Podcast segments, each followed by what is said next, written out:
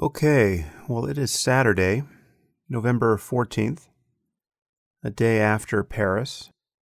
And as you all know, at least 129 people were murdered last night by jihadists, probably affiliated with ISIS. ISIS has claimed credit for it. Uh, and many hundreds of people were injured, so the death toll will almost certainly rise uh, by the time you've heard this. Um, I hope to get this podcast out tomorrow, Sunday. But um, anyway, that's where things stand at the moment.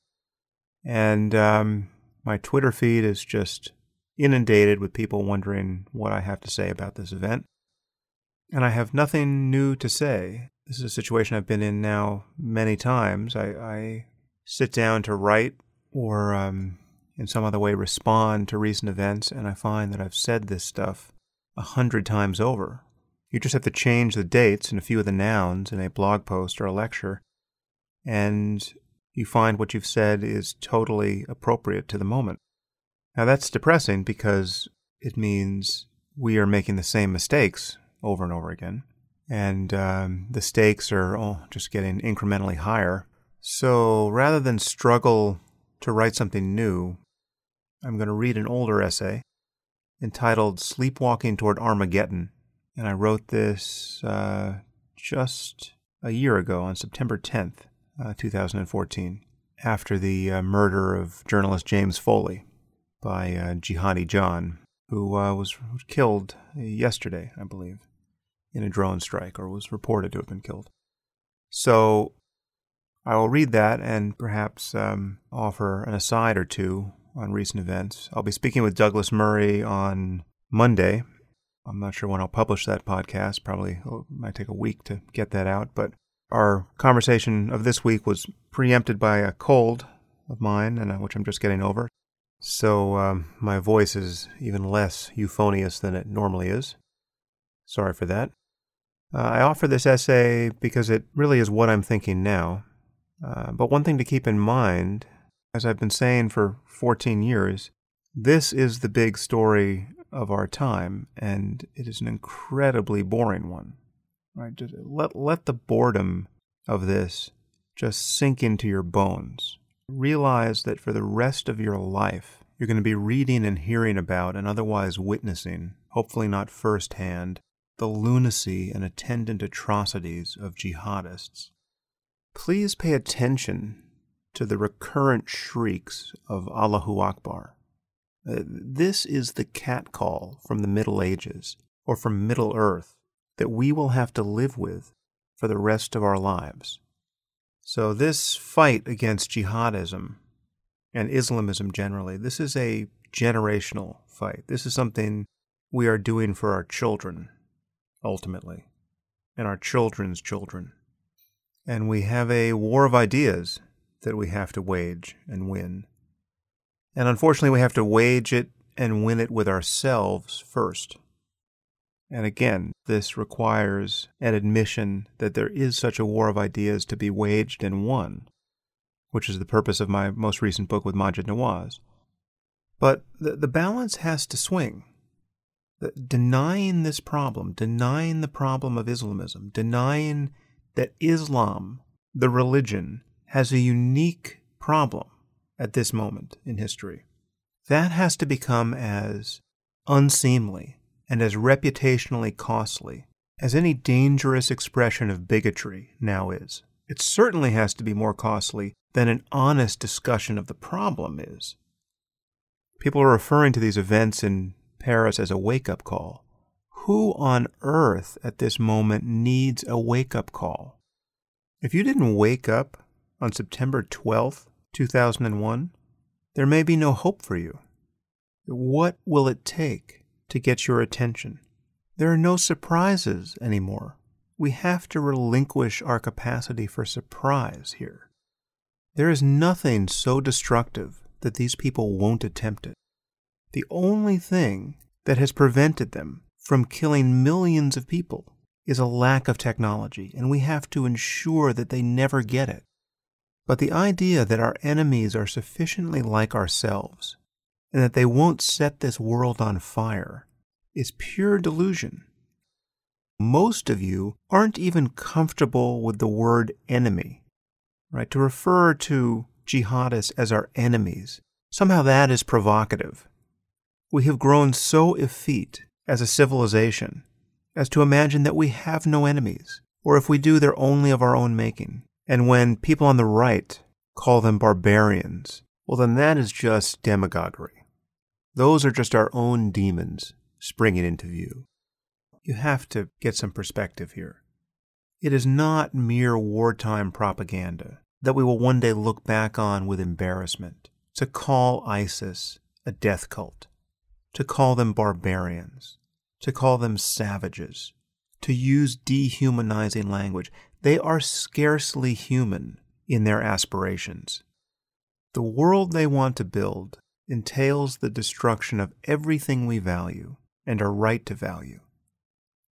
And by we, I mean civilized humanity, including all the Muslims who are just as horrified by the Islamist and jihadist project as I am. We have a project that's universal, that transcends culture, that unites everyone who loves art and science and reason generally, who wants to cure disease, who wants to raise each new generation to be more educated than the last. And this common project is under assault. So if you can't get your head straight about that, you think there might be two sides to this war, and that this is blowback, that we're somehow culpable for it, you have not understood what these people are about. And they have been telling you what they're about ceaselessly. So the problem is with you. Watch some of their videos if you can stomach it. And if you can't stomach it, that should tell you something. And unfortunately, most of us, we have to keep convincing ourselves that evil exists, that not all people want the same things, and that some people are wrong in how they want to live and in what sort of world they want to build. And if we can't convince ourselves of this once and for all, well, then we'll have to wait to be convinced by further acts of savagery of the sort that we just saw in Paris. Why wait? Why not get your head straight now? Again, the, the, the, the situation I most fear is that more and more, with liberals failing to see the dynamics of this problem, there will come a time where the only people who have the moral conviction to oppose this death cult behavior will be nearly as bad as the Islamists themselves. Now I, am speaking of right wing Christian fascists of some sort. You know, you have to ask yourself, you know, if there was an election in Paris tomorrow, who would you vote for? Right? And if this happens 10 more times in Paris, who will the French vote for?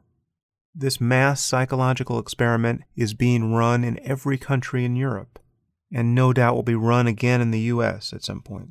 This problem is not going away, and we have to prepare ourselves politically for the reality of what is coming our way. You can only hope that the US government and the British government behind the scenes have been making much more sense than they do in public on this issue. But our stumbling and half hearted measures are not encouraging. And in response to yesterday's events, President Obama, in his statement, committed precisely the same sin of omission that I describe in this essay. Nothing has changed. And he has had every opportunity to acknowledge what is actually going on in the world, and he has refused to do it for reasons that no doubt attest to the enormity of the problem. Surely he thinks that if he names this evil as Islamism or Islamic extremism or political Islam, he will inspire many more Muslims to believe that the West is at war with Islam, driving them into the arms of the Islamists and jihadists. If tens of millions of Muslims, or hundreds of millions, are so precariously perched on this moral precipice, if they could be so easily toppled into aligning themselves with theocracy, we should be speaking honestly about that problem. So, in response to recent events, I give you my essay, Sleepwalking toward Armageddon. In his speech responding to the horrific murder of James Foley by a British jihadist, President Obama delivered the following rebuke, using an alternate name for ISIS. ISIL speaks for no religion, and no faith teaches people to massacre innocents. No just God would stand for what they did yesterday and what they do every single day. ISIL has no ideology of any value to human beings. Their ideology is bankrupt. We will do everything we can to protect our people and the timeless values that we stand for. May God bless and keep Jim's memory, and may God bless the United States of America. In his subsequent remarks outlining a strategy to defeat ISIS, the president declared, Now let's make two things clear. ISIL is not Islamic. No religion condones the killing of innocents, and the vast majority of ISIL's victims have been Muslim. ISIL is a terrorist organization, pure and simple, and it has no vision other than the slaughter of all who stand in its way. May God bless our troops, and may God bless the United States of America. As an atheist, I cannot help wondering when this scrim of pretense and delusion will be finally burned away, either by the clear light of reason or by a surfeit of horror meted out to innocents by the parties of God. Which will come first, the flying cars and vacations to Mars, or a simple acknowledgement that beliefs guide behavior, and that certain religious ideas, jihad, martyrdom, blasphemy, apostasy, reliably lead to oppression and murder? It may be true that no faith teaches people to massacre innocents exactly. But innocence, as the President surely knows, is in the eye of the beholder. Are apostates innocent? Blasphemers? Polytheists? Islam has the answer, and the answer is no.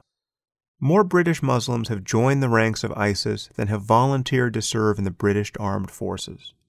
In fact, this group has managed to attract thousands of recruits from free societies throughout the world to help build a paradise of repression and sectarian slaughter in Syria and Iraq. This is an astonishing phenomenon, and it reveals some very uncomfortable truths about the failures of multiculturalism, the inherent vulnerability of open societies, and the terrifying power of bad ideas.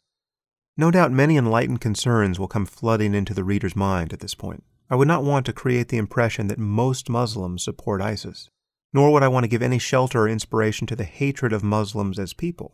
In drawing a connection between the doctrine of Islam and jihadist violence, I'm talking about ideas and their consequences, not about 1.5 billion nominal Muslims, many of whom do not take their religion very seriously. But a belief in martyrdom, a hatred of infidels, and a commitment to violent jihad are not fringe phenomena in the Muslim world. These preoccupations are supported by the Quran and numerous hadith, that is why the popular Saudi cleric, Muhammad al Arifi, sounds like the ISIS army chaplain. The man has 9.5 million followers on Twitter, twice as many as Pope Francis has. I just double checked that. He now has over 13 million followers and still twice as many as Pope Francis has. If you can find an important distinction between the faith he preaches and that which motivates the savagery of ISIS, you should probably consult a neurologist. Understanding and criticizing the doctrine of Islam and finding some way to inspire Muslims to reform it is one of the most important challenges the civilized world now faces. But the task isn't as simple as discrediting the false doctrines of Muslim extremists, because most of their views are not false by the light of Scripture. A hatred of infidels is arguably the central message of the Quran. The reality of martyrdom and the sanctity of armed jihad are about as controversial under Islam as the resurrection of Jesus is under Christianity. It is not an accident that millions of Muslims recite the Shahada or make pilgrimage to Mecca. Neither is it an accident that the horrific footage of infidels and apostates being decapitated has become a popular form of pornography throughout the Muslim world. Each of these practices, including this ghastly method of murder, find explicit support in Scripture. Now, I should say, as an aside, I just happened to be looking at Twitter today, and someone included one of these images as a particularly hard hitting and appropriately outraged response to some Islamist apologetics. But, you know, this is an image that I would certainly rather not have seen and can't unsee. And it was of a woman, was described as, as a Yazidi woman, uh, having her throat cut and bled out into a bowl that was filled with her blood and she was naked, and this was just as horrible an image as you can imagine, and perhaps you can't imagine. Because the way you have to view an image like this is in the context of a wider understanding that the people who are doing this consider it an act of worship. This is the fulfillment of their norms, not a violation of them. And when these images get circulated among jihadists, they inspire rapturous approval. These are recruitment images. calculated to entice those who also view the world this way, who want to participate in an orgy of bloodletting and violence, and who view the prospect of their own deaths with absolute equanimity because they are certain of paradise. These are the people we're dealing with. These are the people who were on the streets of Paris last night. This is not an ordinary war. And if you can't get your head straight about that, you really can't participate in an intelligent discussion about what's going on here. These are not people motivated by ordinary political or economic or even tribal grievances. The real engine of this violence is religious ideology, sincere belief. That has to be understood. Okay, that was all a digression from my essay. This is back to the text. But there's now a large industry of obfuscation designed to protect Muslims from having to grapple with these truths. Our humanities and social science departments are filled with scholars and pseudo scholars, deemed to be experts in terrorism, religion, Islamic jurisprudence, anthropology, political science, and other diverse fields, who claim that where Muslim intolerance and violence are concerned, nothing is ever what it seems. Above all, these experts claim that one can't take Islamists and jihadists at their word. Their incessant declarations about God, paradise, martyrdom, and the evils of apostasy are nothing more than a mask concealing their real motivations. What are their real motivations? Insert here the most abject hopes and projections of secular liberalism. How would you feel if Western imperialists and their mapmakers had divided your lands, stolen your oil, and humiliated your proud culture? Devout Muslims merely want what everyone wants political and economic security, a piece of land to call home, good schools for their children, a little leisure to enjoy the company of friends. Unfortunately, most of my fellow liberals appear to believe this. In fact, to not accept this obscurantism as a deep insight into human nature and immediately avert one's eyes from the teachings of Islam is considered a form of bigotry. In any conversation on this topic, one must continually deploy a firewall of caveats and concessions to irrelevancy. Of course, U.S. foreign policy has problems. Yes, we really must get off oil. No, I didn't support the war in Iraq. Sure, I've read Chomsky. No doubt the Bible contains equally terrible passages. Yes, I heard about the abortion clinic bombing in 1984. No, I'm sorry, Hitler and Stalin were not motivated by atheism. The Tamil Tigers? Yeah, of course, I've heard of them. Now, can we honestly talk about the link between belief and behavior? Yes, many Muslims happily ignore the apostasy and blasphemy of their neighbors view women as the moral equals of men, and consider anti Semitism contemptible. But there are also Muslims who drink alcohol and eat bacon. All of these persuasions run counter to the explicit teachings of Islam to one degree or another. And just like moderates in every other religion, most moderate Muslims become obscurantists when defending their faith from criticism. They rely on modern secular values, for instance, tolerance of diversity and respect for human rights as a basis for reinterpreting and ignoring the most despicable parts of their holy books. But they nevertheless demand that we respect the idea of revelation, and this leaves us perpetually vulnerable to more literal readings of Scripture. The idea that any book was inspired by the Creator of the universe is poison, intellectually, ethically, and politically. And nowhere is this poison currently doing more harm than in Muslim communities, East and West. Despite all the obvious barbarism in the Old Testament and the dangerous eschatology of the New, it is relatively easy for Jews and Christians to divorce religion from politics and secular ethics. A single line in Matthew render unto Caesar the things that are Caesar's, and unto God the things that are God's largely accounts for why the West isn't still hostage to theocracy. The Quran contains a few lines that could be equally potent. For instance, there's no compulsion in religion, chapter 2, Surah 256 but these sparks of tolerance are easily snuffed out. Transforming Islam into a truly benign faith will require a miracle of reinterpretation, and a few intrepid reformers, such as Maajid Nawaz, are doing their best to accomplish it. Many believe it unwise to discuss the link between Islam and the intolerance and violence we see in the Muslim world, fearing that it will increase the perception that the West is at war with the faith and cause millions of otherwise peaceful Muslims to rally to the jihadist cause. I admit that this concern isn't obviously crazy, but it merely attests to the seriousness of the underlying problem. Religion produces a perverse solidarity that we must find some way to undercut. It causes in group loyalty and out group hostility even when members of one's own group are behaving like psychopaths. But it remains taboo in most societies to criticize a person's religious beliefs. Even atheists tend to observe this taboo and enforce it on others because they believe that religion is necessary for many people. After all, life is difficult, and faith is a balm. Most people imagine that Iron Age philosophy represents the only available vessel for their spiritual hopes and existential concerns. This is an enduring problem for the forces of reason, because the most transformative experiences people have, bliss, devotion, self transcendence, are currently anchored to the worst parts of culture and to ways of thinking that merely amplify superstition, self deception, and conflict. Among all the harms caused by religion at this point in history, this is perhaps the most subtle. Even when it appears beneficial, inspiring people to gather in beautiful buildings to contemplate the mystery of existence and their ethical commitments to one another, religion conveys the message that there is no intellectually defensible and non sectarian way to do this. But there is.